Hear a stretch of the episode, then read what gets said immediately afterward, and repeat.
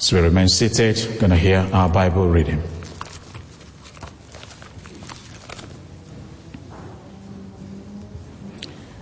Reading from the book of Ecclesiastes, chapter 5,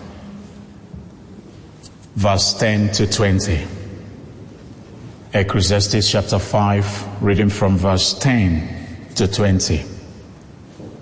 Whoever loves money never has money enough. Whoever loves wealth is never satisfied with his income. This too is meaningless.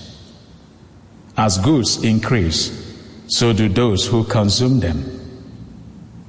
And what benefit are there to the owner except to feast his eyes on them? The sleep of a laborer is sweet, whether he eats little or much. But the abundance of a rich man permits him no sleep.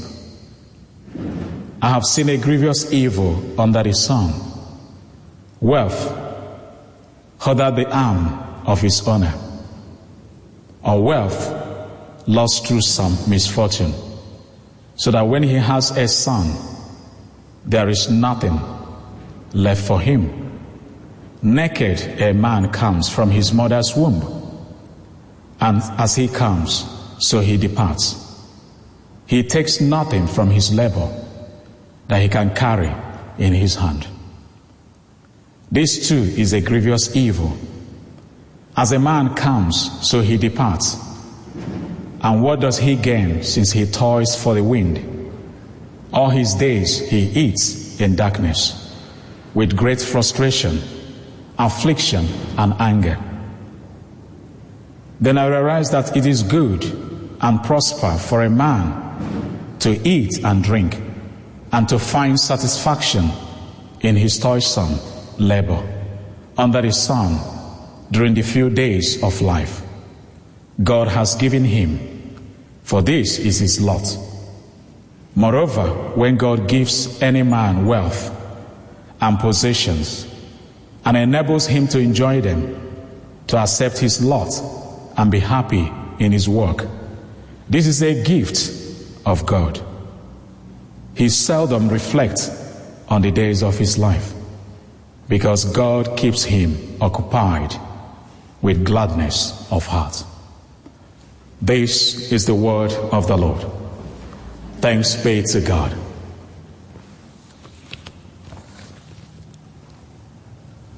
Let us pray. Our gracious God, the hour has come. I decrease that you may increase in me. Speak through me your will to us this morning. Come, Holy Spirit, and let your will be done. In Jesus' name, Amen. This morning I will be preaching about money. Many preachers are afraid to talk about money because they see it as a controversial and disliked subject in the church, isn't it? We don't hear money quite often in church. However, money is the most sensitive nerve in the human body. It runs from our brain to our wallet, isn't it? Perhaps this may be why many parables Jesus taught were focused on the subject of money.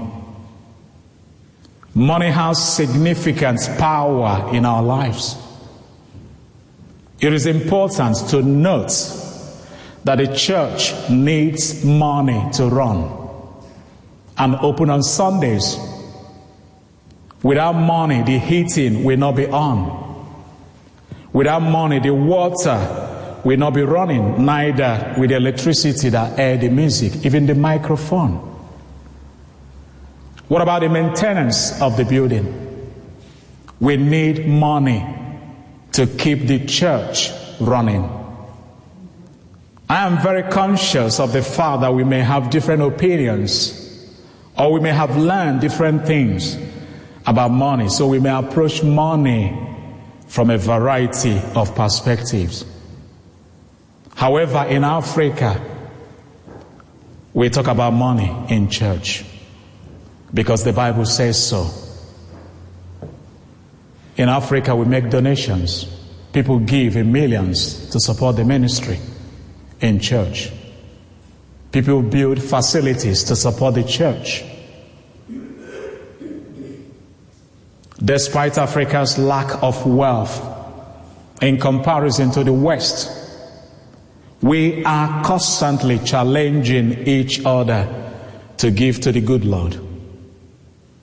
Since money is a major component of our lives and it has the power to help us and other people or hurt us and other people, we all need lessons on how to make money a blessing rather than a curse. In our Bible reading today, we see King Solomon addressing the issue of money.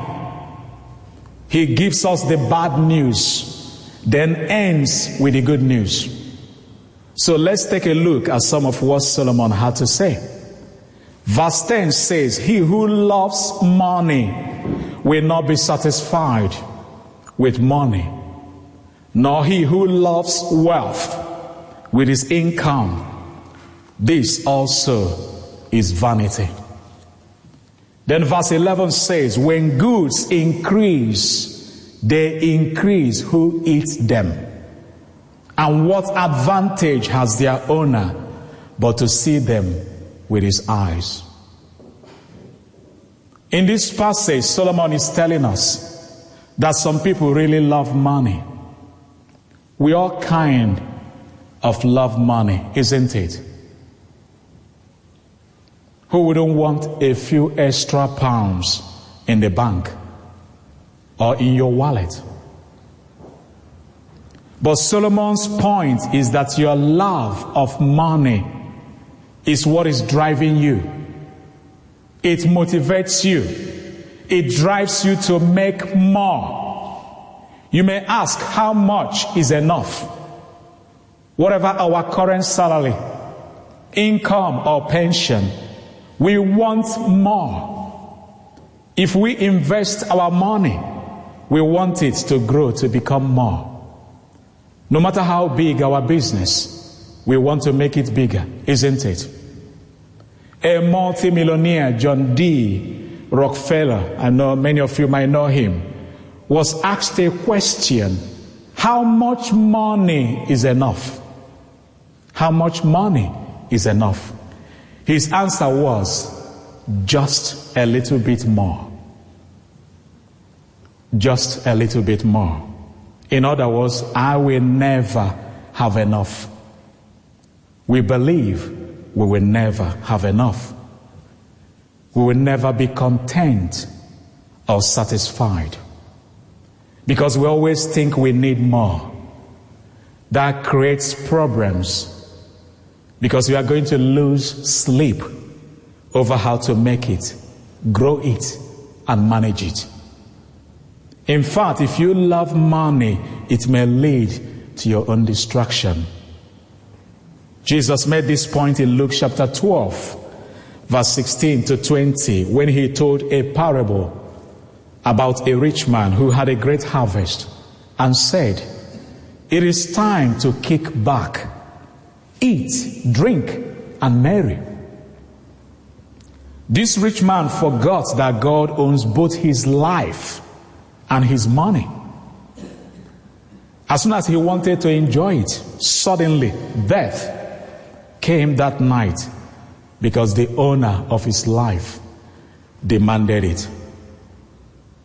This is why Solomon said in verse 18 to 20 that to enjoy the wealth in the few days we spend on earth is a gift of God. We don't take it for granted. It's a gift from God.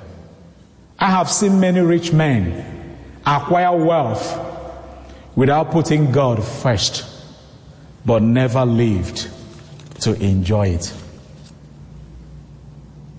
Solomon was one of the richest and most affluent king who ever lived. Solomon is saying that money is a necessary fact of life, but don't be led by it. Money is nice, but if you think money makes you happy and fulfilled, you are mistaken because that's a lie. Today in our society, we divide people into class lower class, middle class, high class. Those who have money and those who don't have. What we forget is that only God is the source of all wealth. Deuteronomy chapter 8, verse 17 and 18 says, Beware lest you say in your heart, My power and the might of my hand have gotten me this wealth. You shall remember the Lord your God, for it is He who gives you power to get wealth. God is the source of your money and your life. It is not your money because it is not your life. It all belongs to God.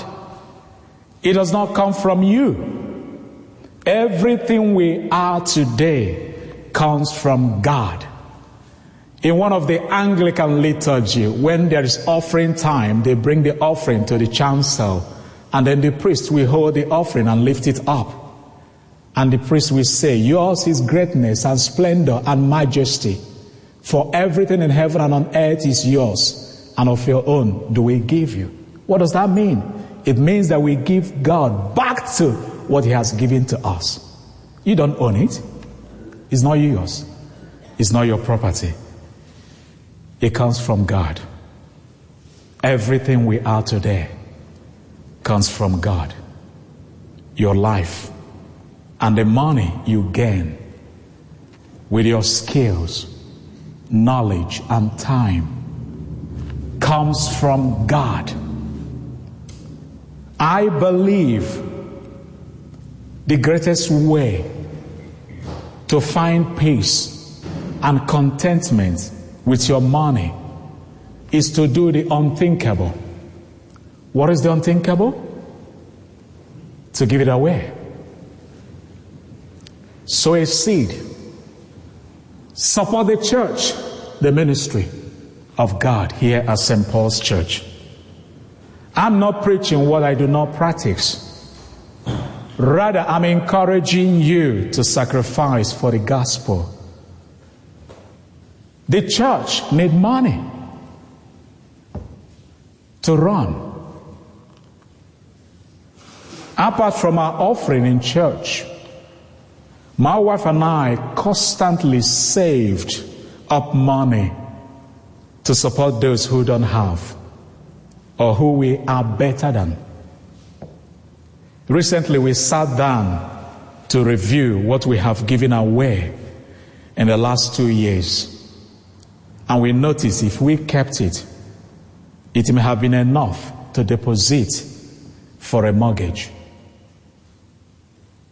We both know that giving to the Lord transcends this life to eternity. So the question for you this morning is what can you do to support the gospel. What can you do to support St. Paul's Church? In Proverbs chapter 3, verse 9 to 10, the Bible says, Honor the Lord with your wealth, with the first fruits of all your crops. Then your barns will be filled to overflowing, and your vats will brim over with the new wine. From this passage, we see that we give back because we have been so blessed by God. Usually, we honor God with our leftover, isn't it? We give God what we don't need. Second hand. However, we have a God who loves us so much that he sent his son for you and I. He didn't think the price was too much to see his son suffer and die for me and you. How can we give him our leftover? How can we give God our leftover? We should be giving God our first fruit. We should be giving him the best of what we have our money, our time, and all ourselves. Finally, we are in the second month in year 2022. And I want to challenge you to look at your current giving every Sunday. Whether you give through direct debit or you give on Sundays. Think and reflect about your giving. Do you know that if everyone could give an extra five pounds on what you are giving every Sunday, in a year, it will boost the financial state of St. Paul's Church and stop us from running into deficit. So I would like you to reflect and ponder on your giving and see what you can do to support St. Paul's Church. Although we may not be talking about money this morning, but I feel that helping us see our church financial state right from the beginning of the year will help us plan ahead. And now I'm going to invite Penny, our church treasurer, to tell us where your money goes and how we can do better this year. And over to you, Penny. Just before I start, just to reflect on what Dozie said, in that, just to remind you that um, as a church, we practice tithing as well. So we give away the 10% of the church's income as well. Right, okay, so firstly, before I start, I also want to say thank you to everyone for your giving to St. Paul's um, and particularly um, everyone who set up and continued with standing orders over the last two years when it's been very difficult. Um, we do appreciate it. The PCC is very appreciative. So Dozie's just asked me to give a little bit of detail about the costs involved in keeping us going. So on the next slide, this is our budget for 2022. So you can see we're expecting to spend nearly £50,000. Um, I have to say, at the moment, it doesn't look like we're going to get enough income to match that, but um, we're seeing how things go. Um, we, we look at it um, on a regular basis at PCC. So, on the next slide, um, which is a familiar thing to anyone who comes to the APCM, when you look at how we've spent our money, so you can see that the biggest part of that is what we pay to the diocese, our parish share. Um, I'll talk about that in a moment. Right, so that was our general fund budget for our everyday expenditure. So if we have any other um, expenditure, some costs are met from other funds. So, for example, we have a restricted fund, money specifically given for outreach, and so we use that for that. Or other or we also set aside savings at the end of the year if we can for things like repairs to the organ. We recently paid £1,700 for repair to the organ, and um, as you know, when we have a children's worker, we were paying them from the money that was given left to us um, in a legacy. Okay, so on the next one, in the, so in the general fund, so 65% of our expenditure is parish share. Um, other things we've got are running costs, which include things like communion wine, coffee, biscuits. We have quite a lot of licenses we have to pay for, for the music, for performing, all sorts of things like that, for using computer software. Our electricity bills, uh, water and insurance, just to say that our electricity bill just for December was £330. So just you know, Sunday mornings and odd things, other meetings in here, £330 for a month. Obviously, that's probably going to go up as well. And in addition, we've got the Christian Centre. There's no income coming into the Christian Centre at the moment, so that's cost about 3,000 a year to keep going. Right, so a bit about parish share. Sorry about this. I just want to explain it a bit. So, um, we pay it to the diocese, and it's our share of the costs of running the diocese. And the costs of the diocese include paying and housing clergy. So we're paying to the diocese, the diocese are then paying Dozie. He's not getting the full amount of our parish share, unfortunately. Um, so, but in theory, every adult who attends church makes a contribution to our parish share. So the income budget for the diocese for this year is 6.9 million and out of that 5.1 million is going to come from parish share. And the expenditure budget for the diocese is 8 million and 5.75 million of that relates to clergy costs. Now the diocese are actually budgeting for a deficit this year, so they're going to use their reserves to pay for that. Right, the next bit is the calculation. so to calculate the parish share, the diocese uses the weekly attendance across all the parishes.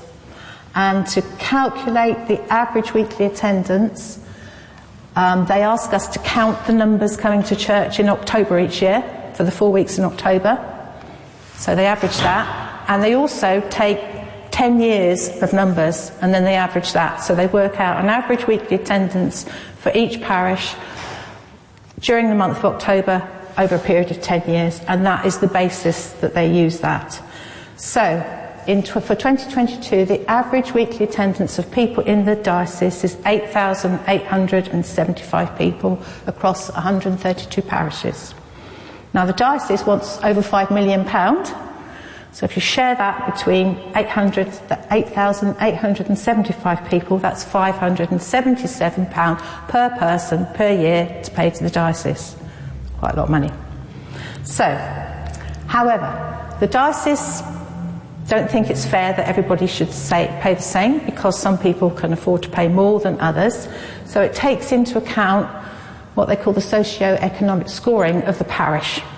So, and then they apply that to, to the parish to give what they call a parish factor. So our parish is uh, not a wealthy parish, so actually our socio-economic score is quite low, which works in our favour because it means we pay less. Okay. So when you apply all the socio-economic scorings to all the average weekly attendance, it works out at 8,378 people, and that comes to £611 per person. Right, so for, for St. Now this is the important bit. For St. Paul's, our average weekly attendance, counted in October, averaged over 10 years, is 72 people. Um, you can see that we have been, our average weekly attendance has been impacted greatly by the pandemic. Um, but they, it's going to be the same everywhere. And in, in fact, this year they've actually worked out average weekly attendance over nine years. They didn't take into account last year because of the, pandemic numbers. So we've got an Experian income factor of 0.734, which gives us a parish factor of 52.848. So if you multiply that by the £611 per person, it comes to £32,290, and that is the amount we are required to pay to the diocese as our parish share. So I hope that gives you a bit of an idea about where the money goes. We will put, um, with the newsletter next week, we'll put a handout so that everybody can see a bit more about, the, about where everything goes and what we have to pay for. So um, please pray. and thank you, Joseph, for yeah. speaking. Thank you, thank you.